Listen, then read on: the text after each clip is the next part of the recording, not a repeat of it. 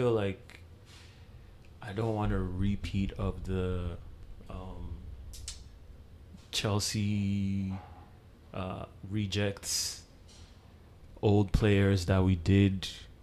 I mean, okay, Luiz was decent for us. He did have those mistakes in him, but then you know, it's. I feel like the Willian situation kind of just scarred me a little bit. So I'm just. Eh, Scarred very- in what way? To Brazilian players? No, or- no, not Brazilian players at all. It, just um, bringing in players from other teams that maybe haven't necessarily uh, I I mean been I- I- prolific. I, kind of understand your posi- your disposition, but Arsenal has also succeeded from doing that. You could pretty much say Henry was a flop at Juventus before he came to Arsenal. well, I mean, it it happens for for uh, lots of players. I mean, we have a recent example. Alexis Sanchez was like blistering for us, and he yeah, was he was horrible, horrible for, for Manchester United. Just not even ish. Yeah, no, that's true. Um, Lukaku hasn't lived up to the hype at Chelsea. Yeah, he hasn't, but uh, he's. But the funny thing, like, um, I was actually looking at a video on the Premier League website because uh, uh, Ronaldo just uh, joined us the 100 goal clubs in the in the in the scored in the Premier League, and they were looking at well, who are the other current players who have 100 goals in the Premier League, and Lukaku is up there. Oh, And I was just and I just I was like, oh yeah, that's right. And then I remember that he has played for so many teams in the yeah, league. Yes. West Brom, Everton, Chelsea, Manchester. I keep forgetting he, He played, played for for, Man Manchester United at, uh, at one point. Yeah, he's actually played for a lot of. Uh, Yeah, but I mean, you could say his best seasons were when he was at Everton. Uh, I guess also when he played for uh, Inter, as Yeah. well. I mean, I mean, I saw someone. Someone said that oh, Chelsea bought Lukaku twice and he flopped twice, which I think is is is a bit of a stretch. yeah, it is. It is, but it's kind of hilarious. yeah, but uh, yeah, I can also understand that sentiment because he just hasn't done enough. Because uh, if we just touch on it real quick, the Chelsea Arsenal game, he he was almost like a bystander yeah, he in that game. He he didn't contribute enough non-existent in that uh, game. to the game. and that's how it's been for a lot of the season. Um, but who knows? Maybe next season, I don't know what they'll do. Um, that's not really my business. Uh, hopefully, doesn't get back on form. That's just how I see it. But anyways, um, what's up, guys? This is Football by the Sea. I'm your host, John. and I'm Jide. Sorry, I wasn't here last week. I was a bit under the weather, but I am back, Yep. and hardy. Yep, held it down for y'all.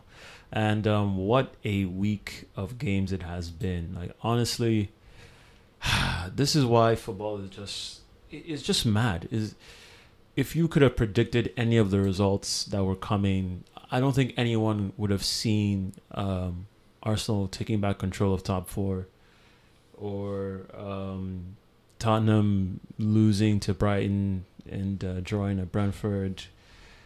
And uh, you know, let's just start uh, from the the first big game of the week on Tuesday, which was uh, the The Liverpool Ma- Manchester yeah, United game. Liverpool Man U game. Um, I think everyone could have predicted that Man U were going to lose, but to see the level at which Man U is just, oof, they're so bad right now, dude.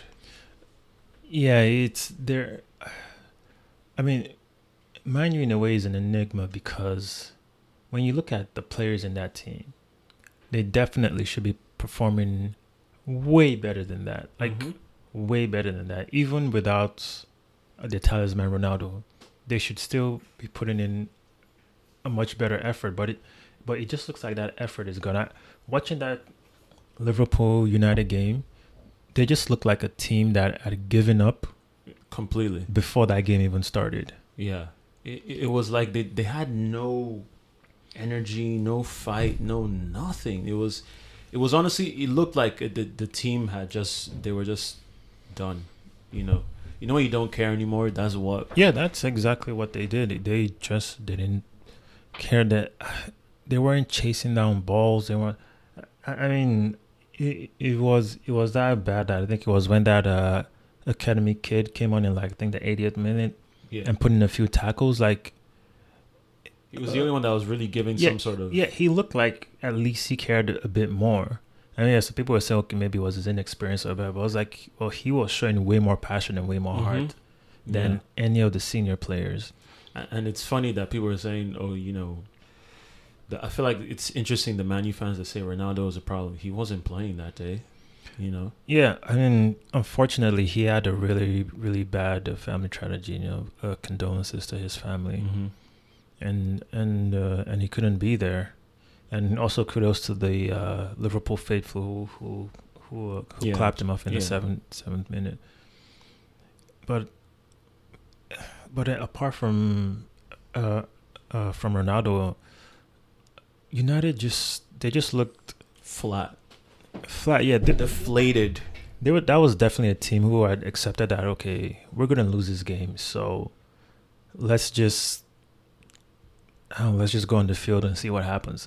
That was the vibe that I got Mhm. watching that game. I think uh, Pogba came off like very early in that game, right? Yeah, I think he got like an injury, and and you know, and also that doesn't help. I think you know that throws out the game plan, but I don't think it would have made much of a difference. Yeah, it, It, they're they're a team that have lost all confidence. mhm. They don't. I think it's a team that they themselves don't believe that they can win games.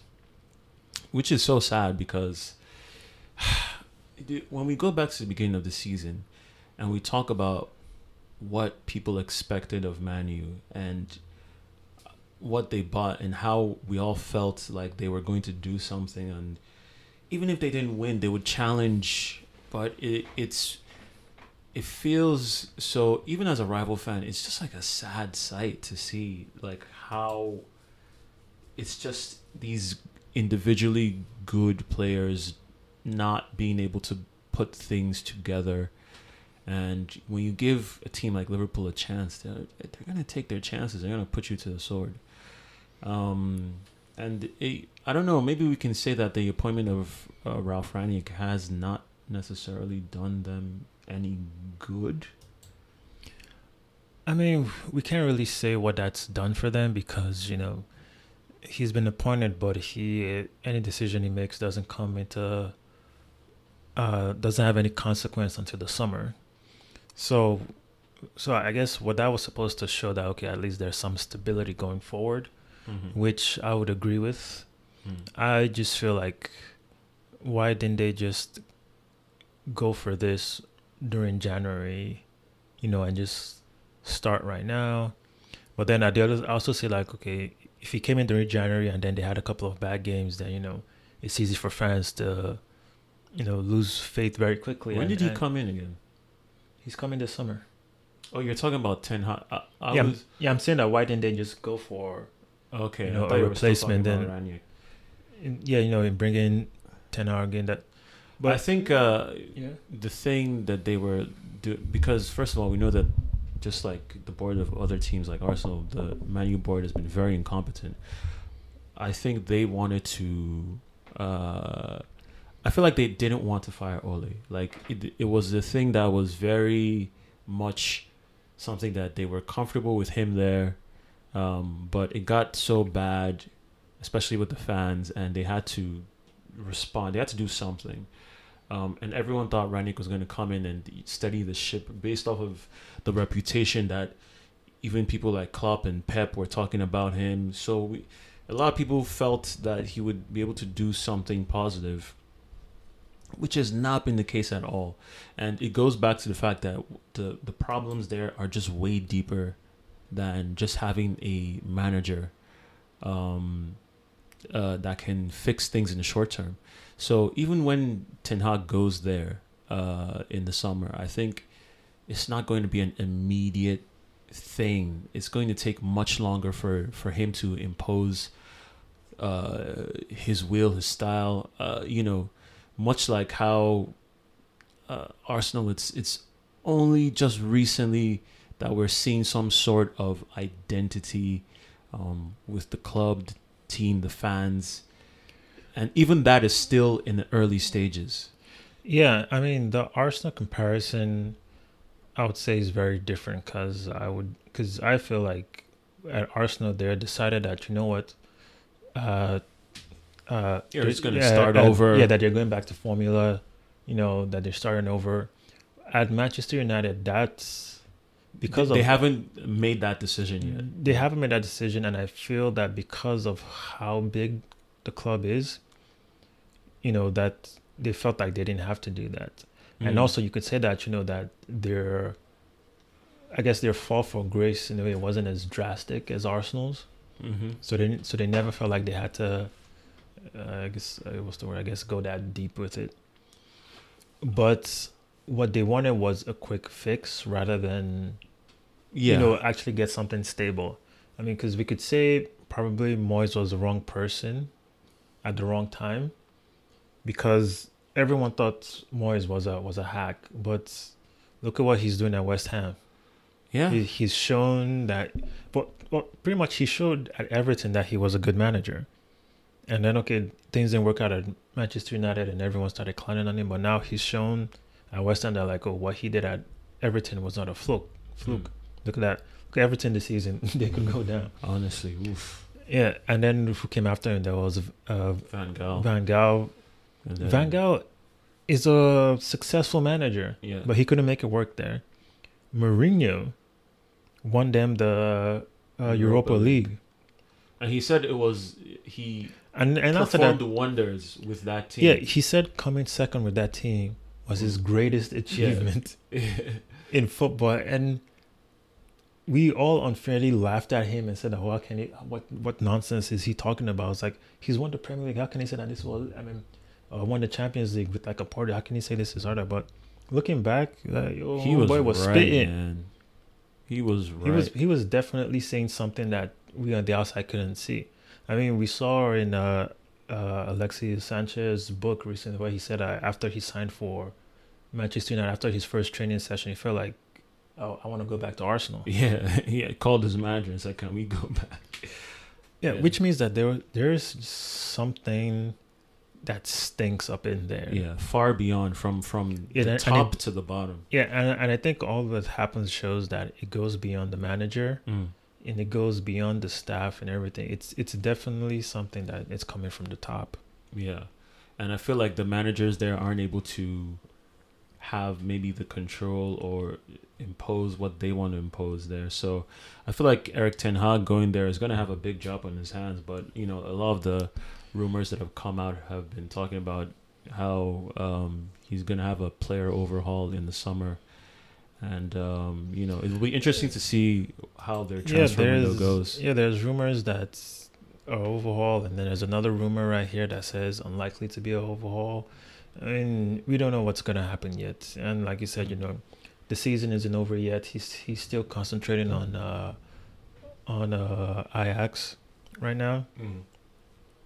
Yeah, but uh, United definitely need need a change somewhere, Yeah. and maybe not being in Europe will would help them. Who knows? yeah, yeah, maybe. So we'll see what But happens. on the other side, Liverpool is just Liverpool. Honestly, if the, if they don't win the league, it would. I'll be. I'll feel kind of bad for them just because they brought themselves back into that race and just not having the Manchester City there would mean that they would be dominant for so long. But you know, it's good that they have that competition. I just feel like Yeah, it goes. it's so ways with- hard with, for- those teams. If there was no Liverpool, Man City would just be pretty much the Premier League would be uh, would be the Bundesliga. Yeah, but I just feel like the um, in terms of Premier League wins um, trophies, Messi is significantly taking a whole lot more than Liverpool have. That's why I think I wanted them to uh, get a second one because they didn't get one in front of fans. That that first one. No, I won. get that. For me, the only reason I want, like, for me, I just want some team, whether it is City or Liverpool, to do the trouble, so that United fans can stop talking about it.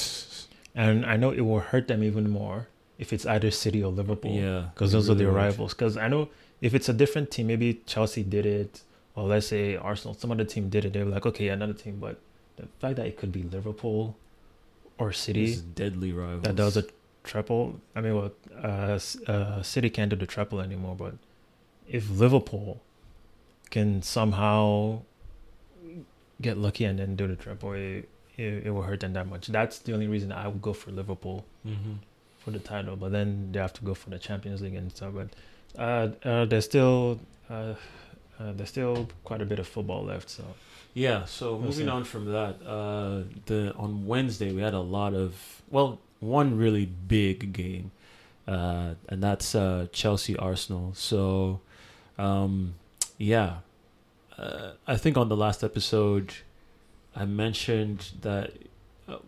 Listen, I didn't expect Arsenal to win. I don't think anyone, most people didn't expect Arsenal to win, but I wasn't as surprised by the result just because right now Arsenal seems like kind of team where the inconsistency in the youth, and this is something that Arteta has talked about, means that they're gonna have those times when they could capitulate, but then they could also um, bring it back, and they could also bounce back quite easily. And to do it against Chelsea at Stamford Bridge, granted, Chelsea had one or two players missing. They didn't have Rudiger and um, I can't remember who else wasn't playing. I mean, was, it, was it Christensen? Um, Christensen was the one who messed up. oh yeah, for the first goal. Um, no, I think it was Marco Marcos Alonso that messed up. No, it was Christensen. Okay. Um, but yeah, and Arsenal have, in my opinion, way bigger uh, players out. So um, Arteta, I think you could call this one. This was definitely a tactical game um, between Arteta and uh, Tuchel. And Arteta won that tactical battle because the way he set up the team, uh, the, the formation kept changing.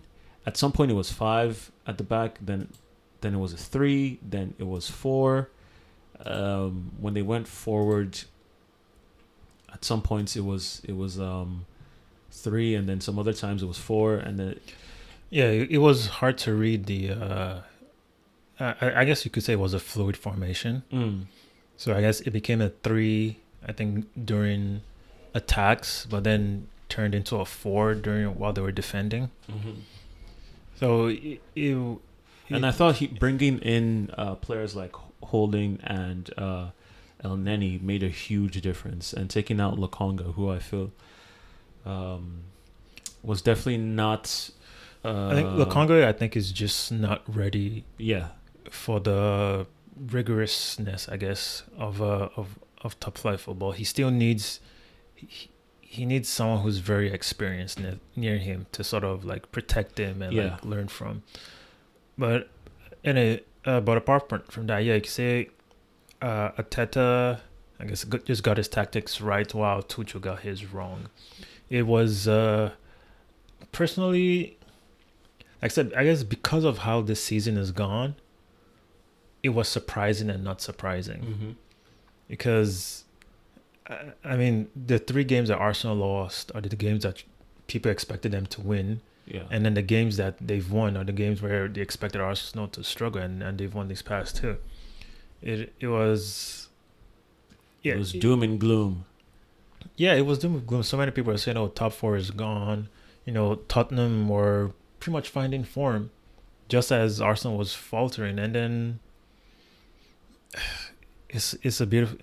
It it, it comes back to like you know you can't write this stuff Yeah, because the funny thing is that if you do write a story like this, someone will tell you like yo there is too much up and down going on in your Yeah. story, man. Like like, like you have to stable it. If not, you're gonna like lose the reader.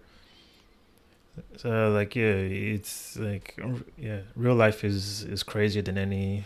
Yeah, this is more entertaining for me than any soap opera because the like you said, you can't write the ups and downs and, and the emotions involved are just so uh heightened. Especially losing three games on the bounce, you would think there's just no way. And me, I think I had this outside hope. It was like an outside. I was like, I'll watch the game, I'll tune in, but you know, if we, my thing is if we don't score first I don't know. I feel like maybe the players' heads would drop, but then I feel like what happens when Arsenal scores first is that it helps build the momentum, and that's exactly what happened. Yeah, But- I mean Arsenal has a terrible record under Arteta for for when they go down. I think when they go down first, they've only come back to win once Mm. under Ar- Arteta. So when they don't score first, there's a very high chance that they're not winning that game. So yeah, so scoring first definitely helped to to put their heads up and and also kudos to the away Arsenal fans have have been from what we hear they've, been, amazing, this season. Amazing, amazing. I think even Odegaard came out and said that like the away fans made them feel like they were playing at home Yeah, in that game, and so and that and that helped to push them. And I think that's kudos to how they've connected with the players and with how the season has gone. Um, Yeah, I know, think it helps that most of the fan base have bought into the idea that okay, this is a young team, and there's gonna be those downs as painful as they are, Mhm. But then it also it makes the ups a lot more enjoyable. Yeah, and I think that's also credit to Arteta for trying to build that uh, unity between the fans and the players. And, Yeah, he has it, and yeah, kudos to him, and and and his counterpart Tuchel just sounded like uh, like, Like a a sore loser, B. like a sore loser that day. I, I I was quite surprised at that. I I know that he was frustrated at like I wasn't that surprised. I feel like from no, I, I, I was surprised because when he came out and first said that oh they scored four goals and only Arsenal scored one, and I he said like, they scored five goals. oh they. sc- Yeah, I was like, wait, what the? I was like, I was what is that "Dude, about? What are you talking about? I was like, okay, and then then he started complaining about their his own pitch. I, I couldn't understand that. I was like, okay, yes, some of his players slipped, but so did Arsenal players. I remember there was a Smith Rowe was like on the ball once in the attack, and then he slipped. Mm-hmm. He could have been like clean through, but he slipped. And I was like, Eddie Nketiah slipped too. Was, yeah, players on both teams were slipping. So, So, I don't know if, if they played on a different pitch than than the other the Arsenal players that were playing on. It made no sense. Yeah, it it, it, was yeah. He, his reaction was was just very It was very arrogant. It was like take just you know. I think he came out the next day or maybe during his press conference and said that he also made some mistakes, which at least it was good. but you could tell that he was very salty about the fact that he had just lost. I think they he underestimated Arsenal. He played Malang Sarr, who I don't think a lot of the Chelsea fans rate, and everything. So he, he got his his tactics wrong with his lineup. Yeah, he, yeah, he uh, got his tactics wrong. I mean, Arsenal beat them at the bridge last year. Yeah, So he should have known that okay, this is a team that's pretty much this is an Arsenal team that's not scared to go to Stamford Bridge anymore. I. I think the thing is that the, the underestimation was, the, and I think that's part of him as a person being like he's a very good manager, but I feel like he has that arrogant nature in him. That was like that's why he said the five goals comment thing, at, at least in my opinion. But I think one thing was also that Arsenal, when uh, they scored, Chelsea would score, and um, their, their goals were lucky in my opinion. Uh, yeah, I mean, whether they were lucky or not, it, the the way the game was at that point was very frantic. It was just it was pretty much basketball. Yeah, Like it, it, it was back and forth.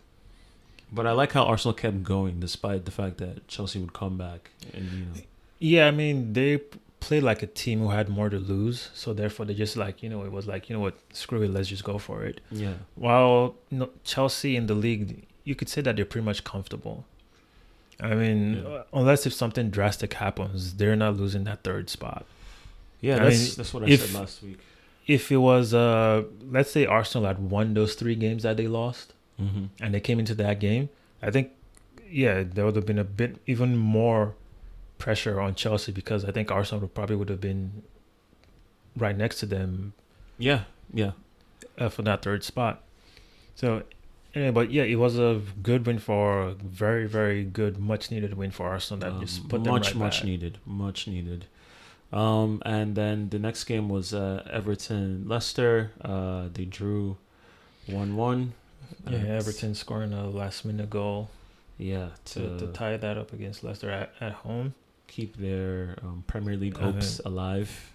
This, these draws are not doing enough for them. They they, No. they need three points. And Um, Newcastle played Crystal Palace, um, beating them one 0 at home. I think it it like was eight games now. that they it- won. Yeah, the Newcastle. I mean, they're all they're in the top half of the table now. Yes. Wonder what some money can do for you. Um, Yeah, but they haven't really like.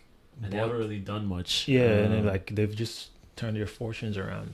but that's credit to Eddie Howe, in my opinion. Yeah, also. definitely. Um, and then Man City beat Brighton by three goals at home, Yeah, continuing their grip at the.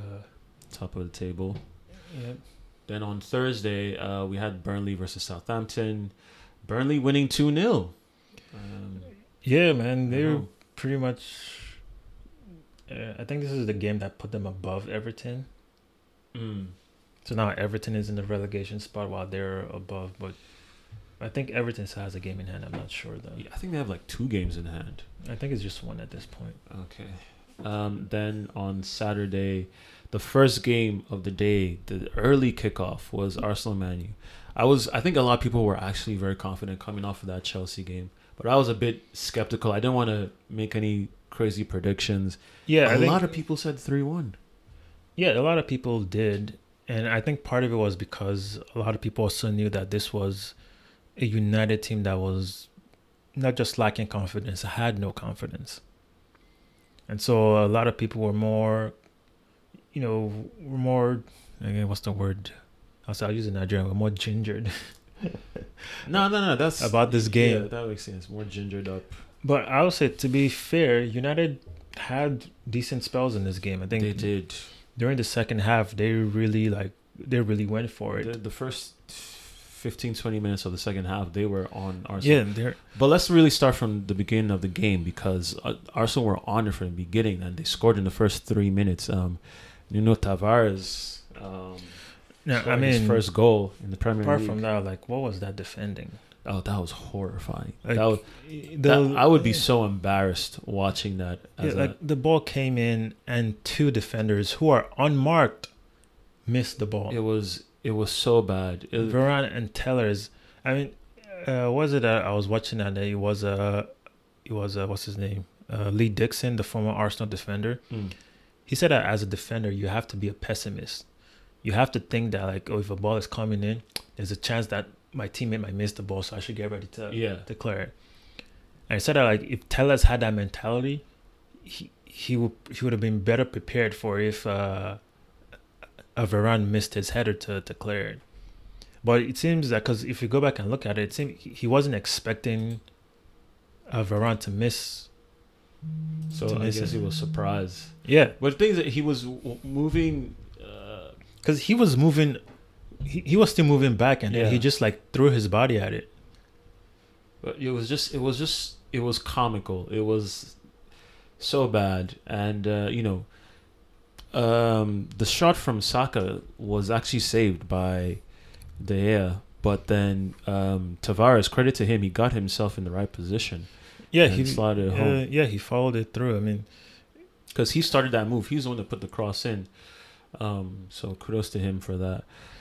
Yeah, I mean, De, uh, De, Gea is another person who has been saving United this season. Yeah, I mean, imagine if he and Ronaldo weren't there. Like, it's it Yeah. would be a crazy. They'll probably be much lower in the table. Yeah, and then the um and Arsenal were were on top after that for that period of the first half, and they scored a- a goal that was given as offside from Nketiah because um it was it was a weird sequence because um Saka was in the box, passed the ball to um Nketiah, but Nketiah was offside. I mean, he didn't pass the ball to him. He the ball was passed to Saka, The ball, yeah, and then he got fouled. And as he got fouled, his knee hit the ball and just passed it to Well, the, so then he passed the ball to Nketiah. To Nketiah. But it wasn't like a pass that he meant. No, yeah, but either way, Nketiah put it in the back of the net, and it was ruled as offside. But then um, VAR came in and uh, looked at it and saw that Saka was fouled by um, I can't remember. tell who it us. was. Tell us. Um, s- I've seen some people uh, especially some Man U fans saying that that wasn't a a penalty, but um, I can see it given, and I've seen it like not given also. So It was a penalty all day because it was a shoulder barge from his back, and other replays showed that he also stepped on him hmm. as he did that. So it was a penalty all day. There, there, there is no argument. The the one place where they can argue about the referee messing up is for the third goal, saying that Nketiah was in the line of sight. But then we've also gotten rules that say that, oh, that well, Lindelof was also in the same line of sight, so he was looking, uh, he was trying to look past both players. yeah. Um, so therefore, they're like, they're like, okay, that negates the uh, offside. That yeah, and, and they said that even if uh, Nketiah was too far away from Yeah, De was. To have influenced, Yeah, that was that quite the. There was a huge amount of space. Um, but you know, um, I don't know if you saw Rio Ferdinand talking Mhm. about it, and he was he was Yeah. pretty upset. He, yeah, he was pretty upset. I mean, even like I think there was also the Cedric Soares handball. Yeah, that was there was so many uh, that happened. decisions in this game. It was actually quite a roller coaster. Yeah, and it was called back, but then they they had the referee on the show, and the referee said that well, according to the rules, if a player uses his hands to keep himself up like that, and the ball hits his hand, then it shouldn't be uh, classified as a handball. Right, but there it's- are It's a thing that like you know, you've seen them giving, and, Yeah. and and you understand. No one will argue that, but but now we're seeing that according to the rules, if it's not given, it's then also it's in the actually rule book. yeah. So a- at that point, we need to just shut up about it and move on. But I understand that you know he felt like that was something that, that got away from yeah. United. That you know it could have changed the course because of the game. Because if, if the referee gave it, I don't know if VR would have necessarily overturned it.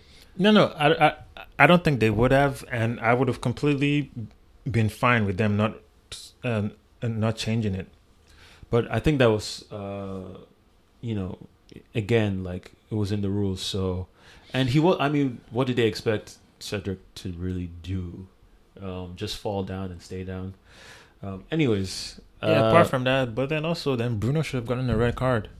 Bruno. But before that incident, let's talk about the Bruno penalty because that came in the second half when, uh, before even we talk about that, we haven't talked about the Ronaldo goal. Um, sloppy defending from Arsenal, Gabriel uh, and Tavares. Mostly, I would say they they both didn't get um, Ronaldo in check because he just found himself in a great position, got across, and out of nothing he scores that. So you know, again, Arsenal win these games, but they since Partey's been out, um, we've been looking a little shaky.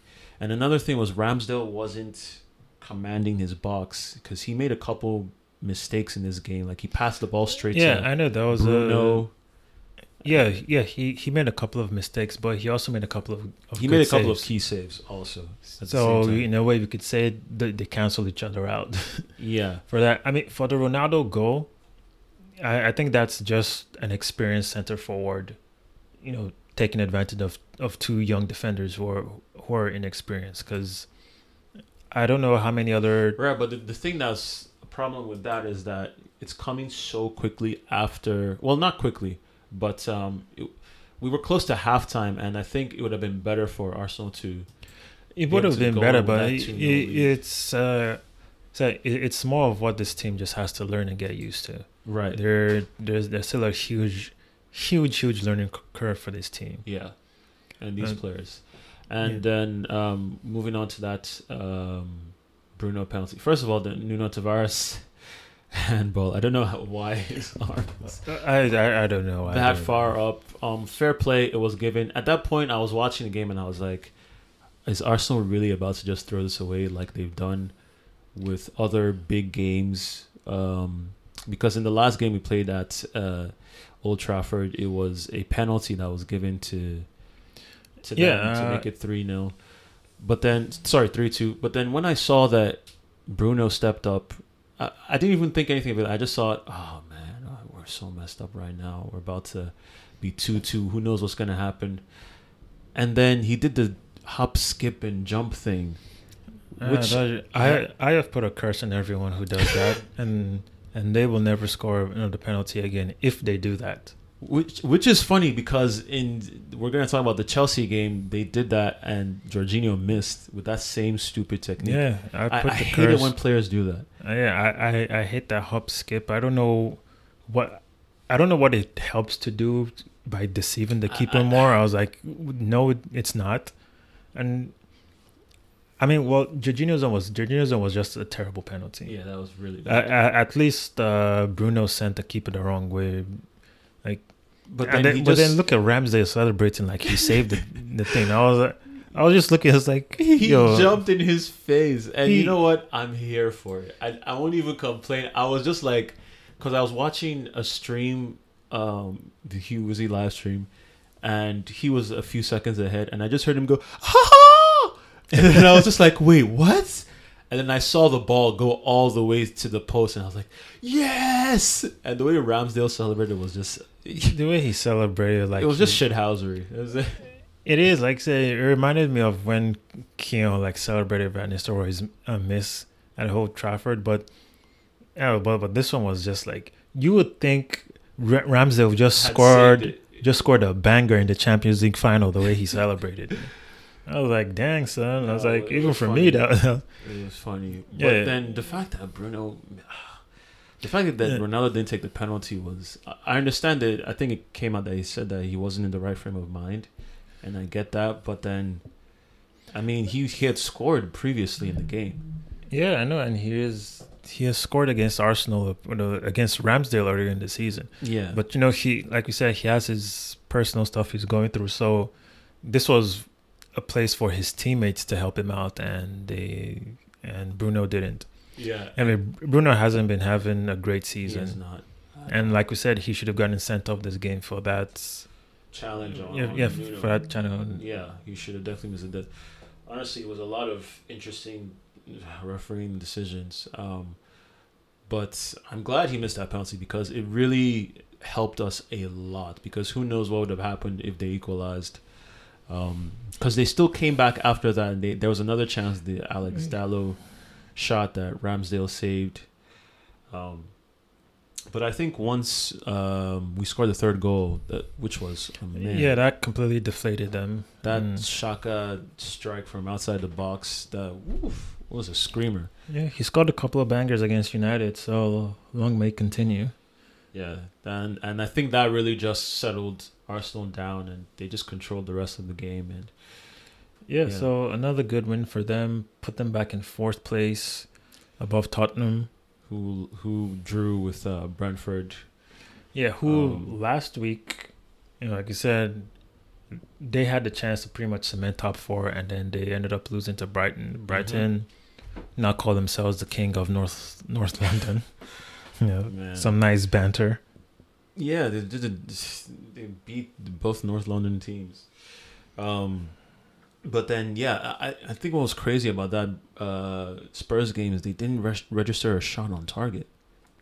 Yes, two games in a row now they haven't registered a shot on target. So they uh oh something probably teams have figured out how to play against them or they uh they're losing the, something. I don't know. Yeah, I know. I, I don't know what's what happened there because they were literally scoring like a so many goals. Like yeah, they were like their goal difference games. was their goal difference was going up.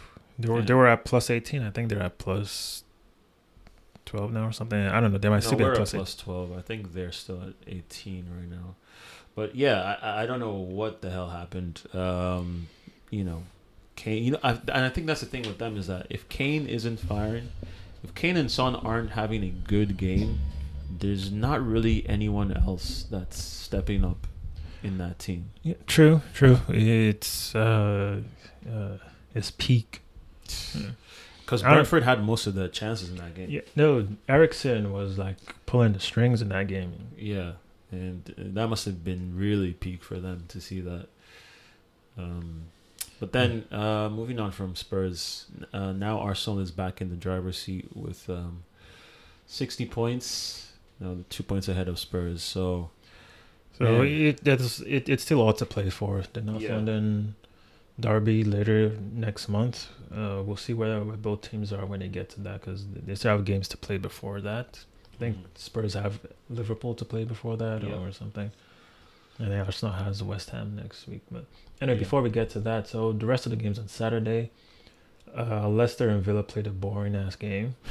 I don't know why I bothered Nil, watching nil. it.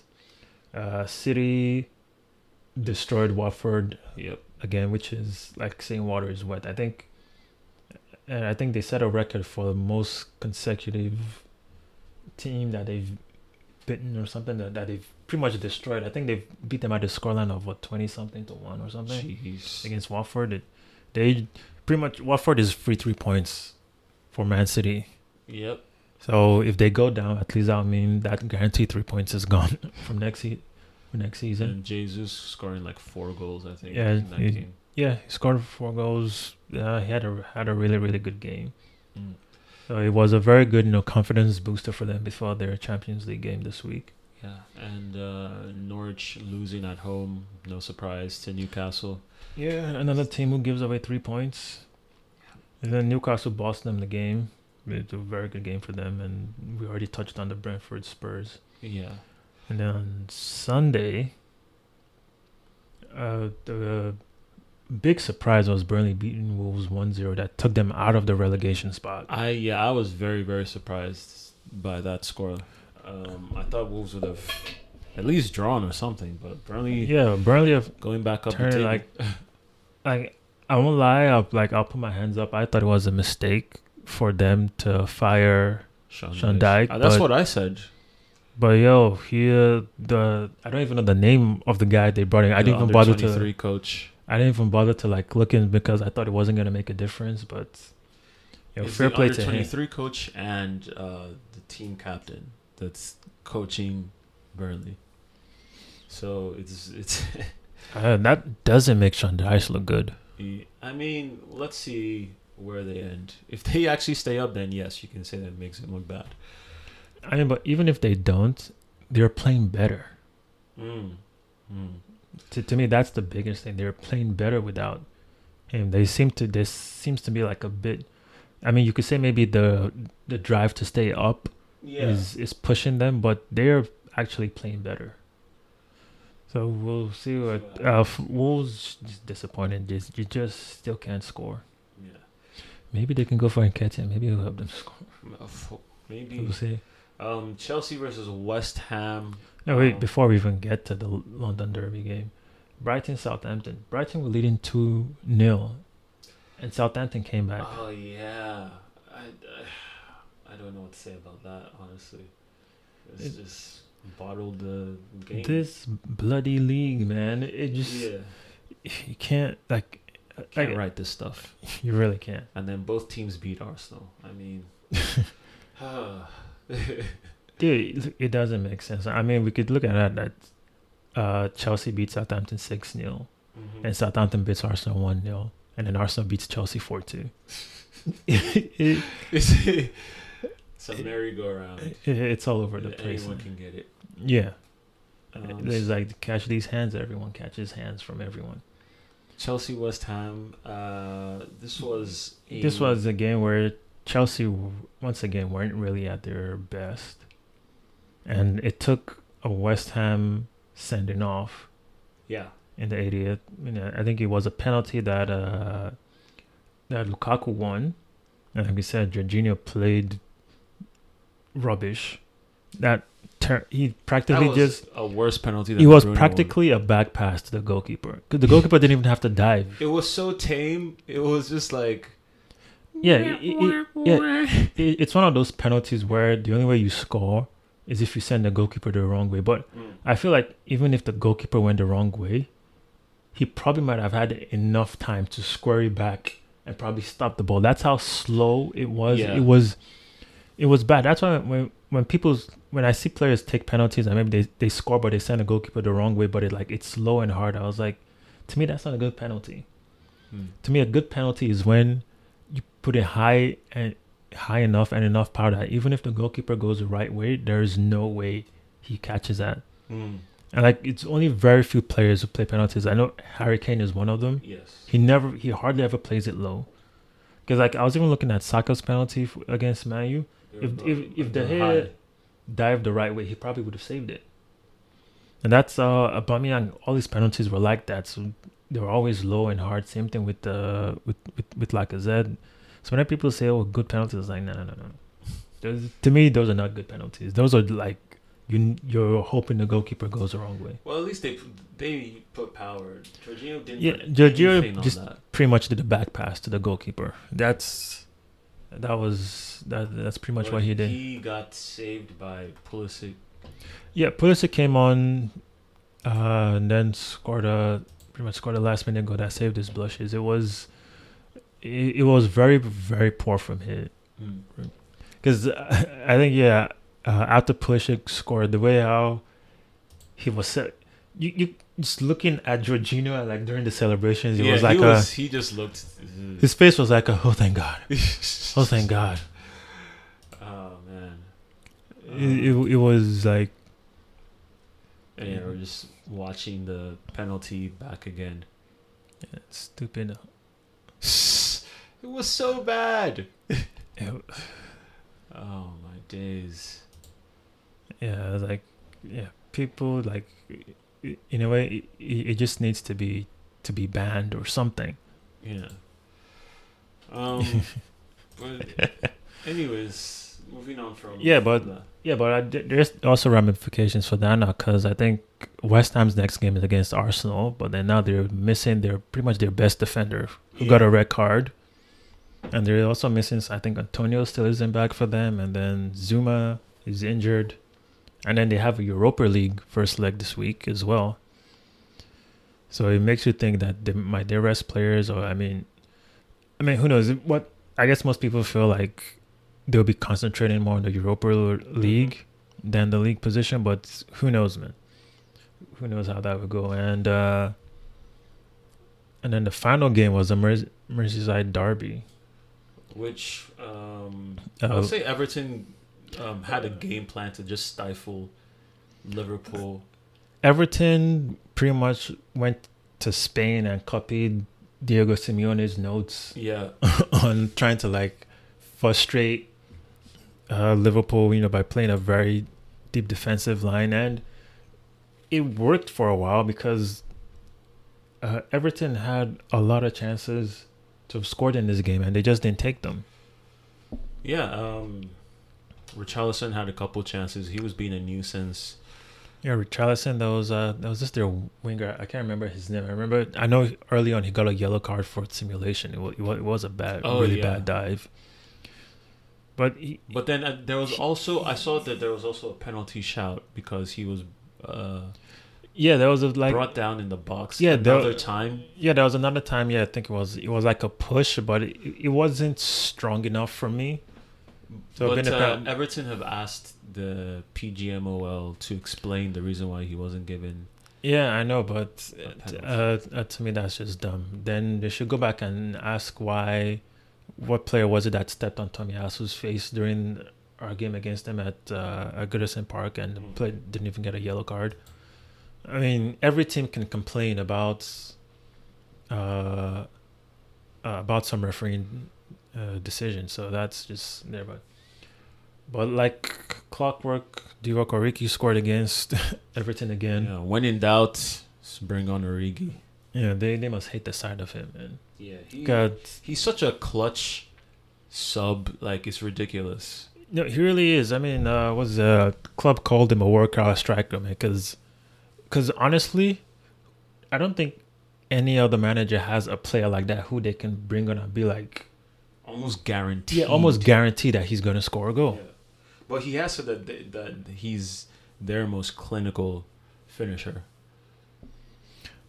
I mean, I I can't argue against that Yeah. because when they need a goal, like when they really really need a goal, he's the one who comes up clutch, not Mane, not Salah, and it's him. Yeah.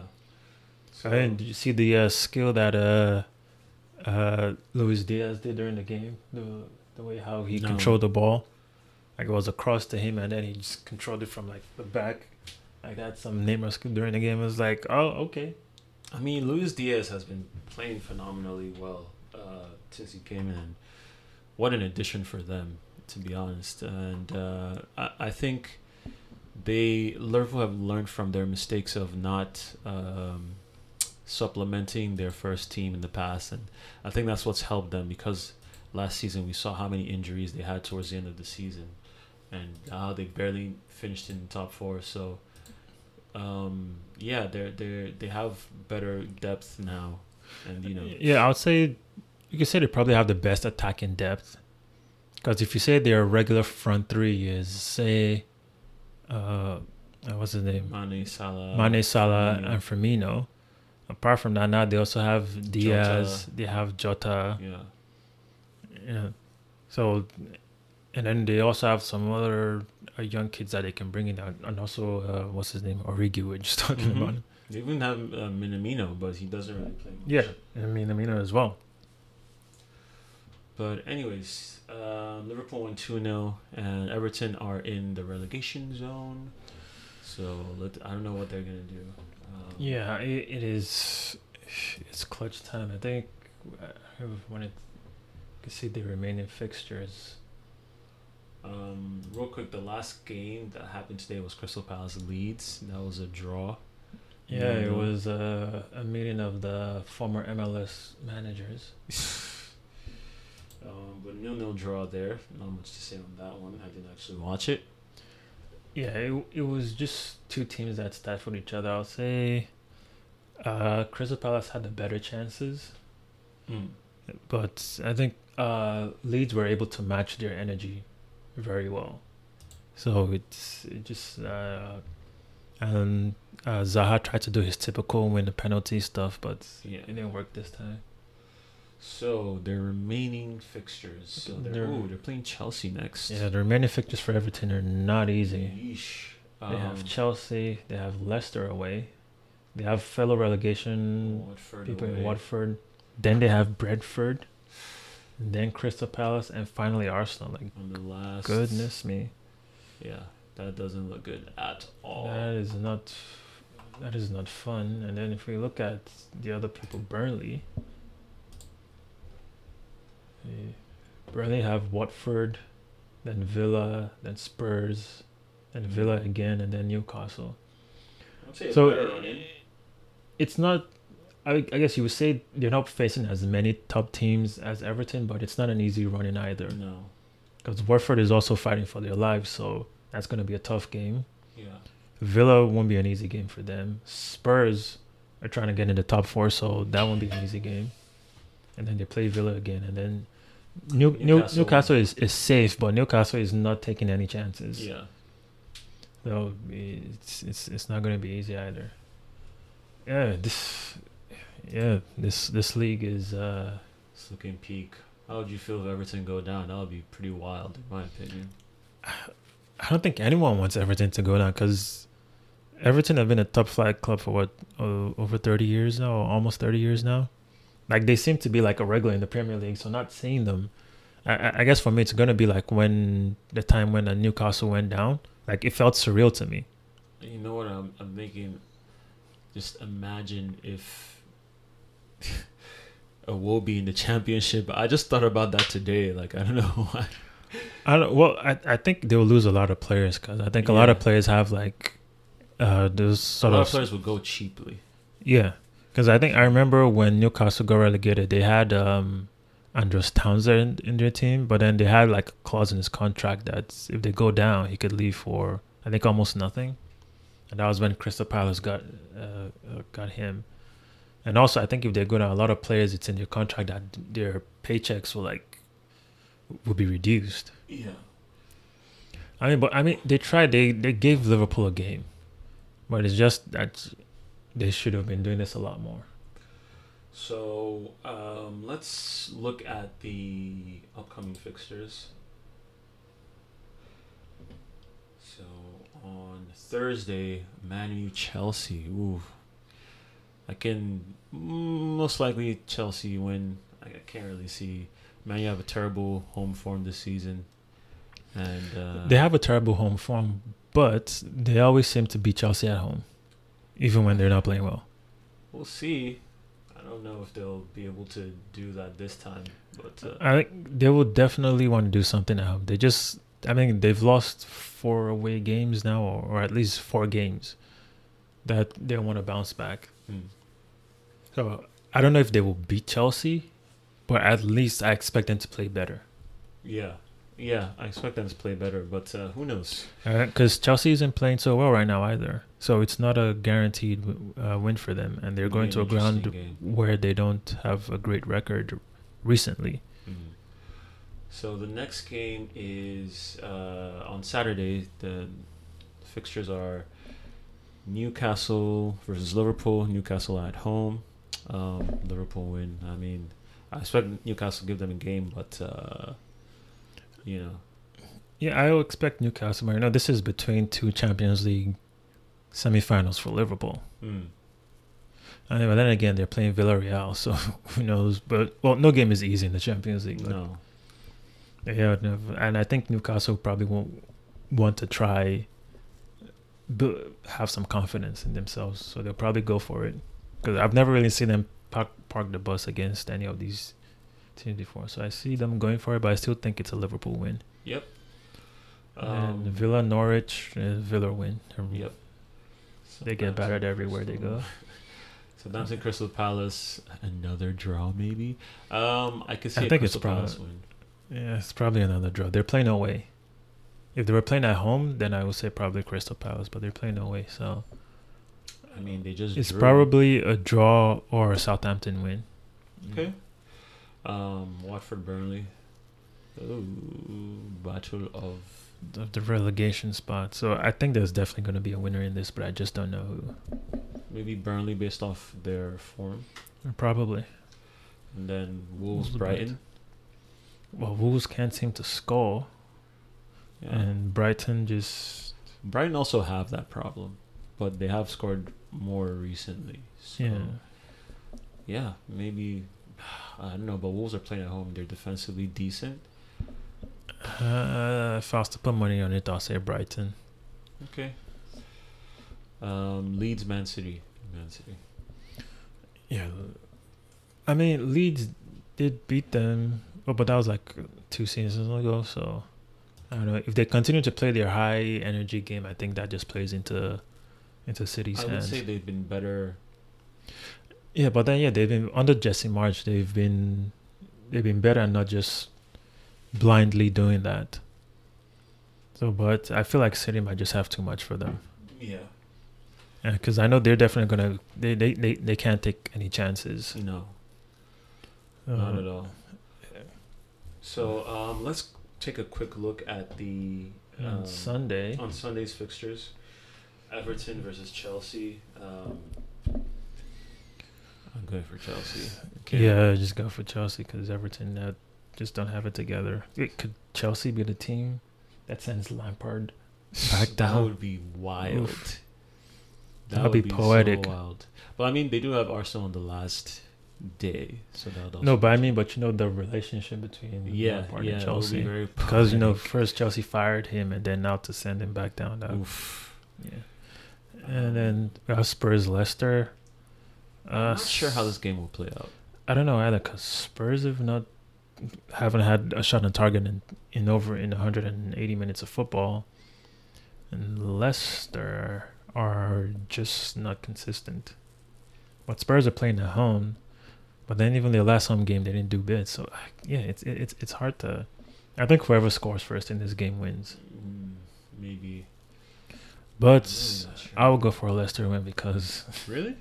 Oh yeah, wishful thinking. yeah, I think Spurs might bounce back. In my opinion, like they have no choice; they have to bounce back. yeah, and they are playing at home. But, yeah.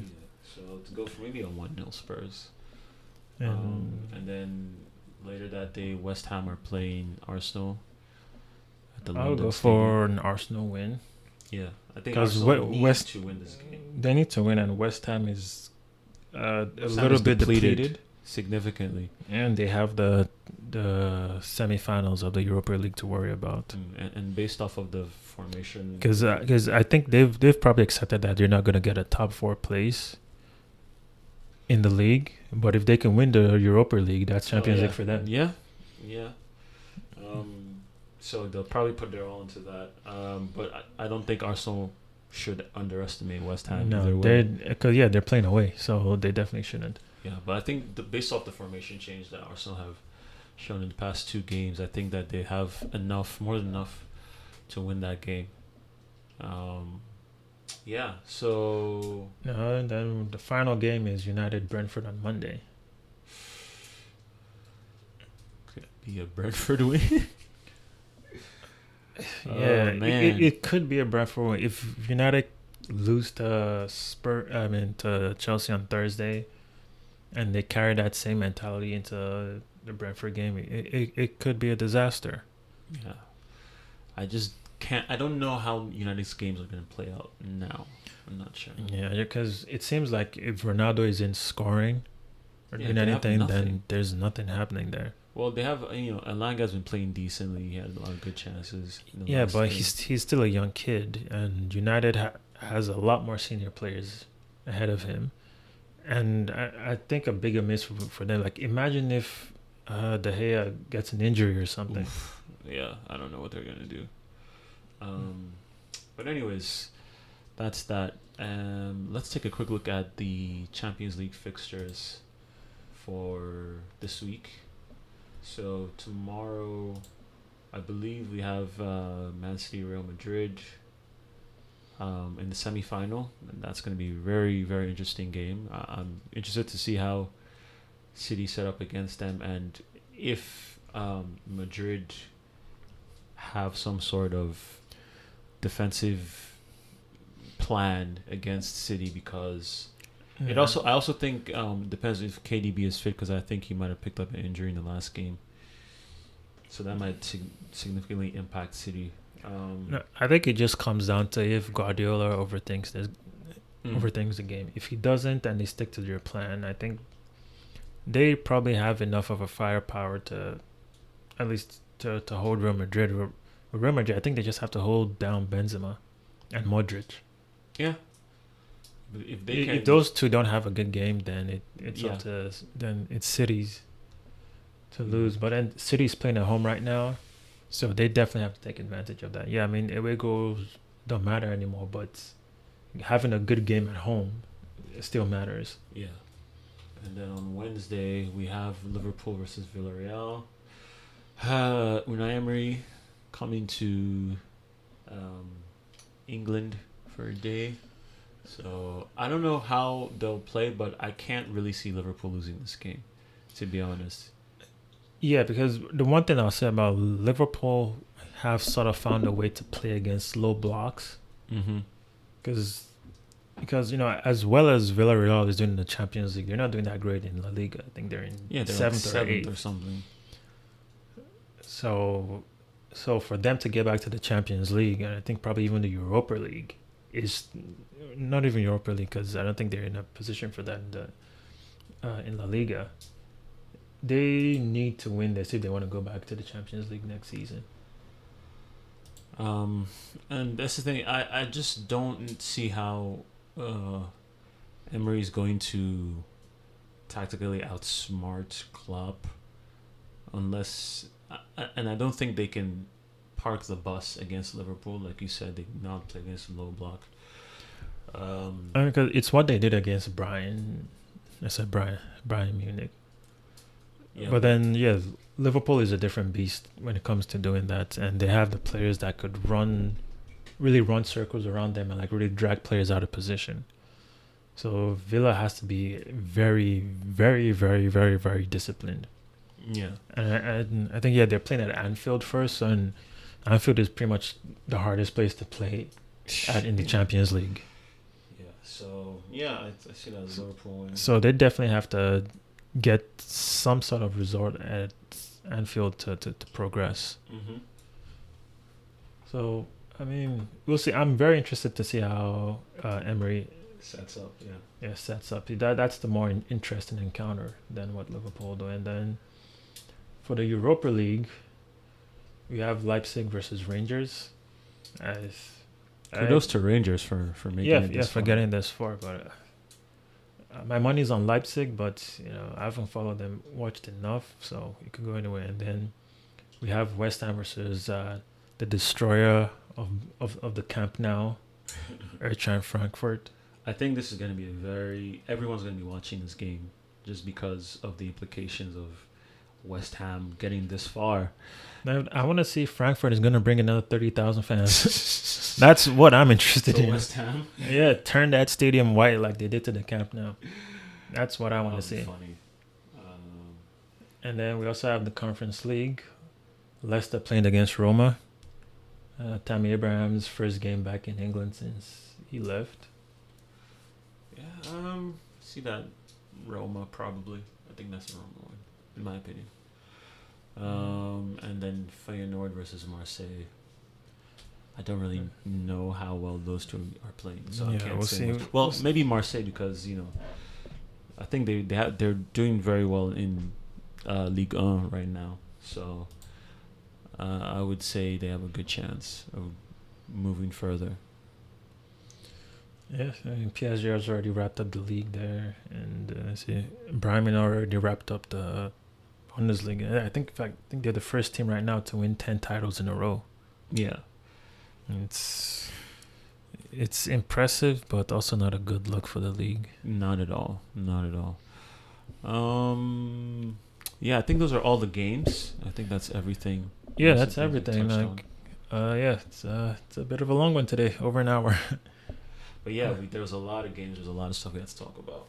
Yeah, so uh, everyone, thanks again for listening. Stay safe out there, and uh, Share the podcast with your friends.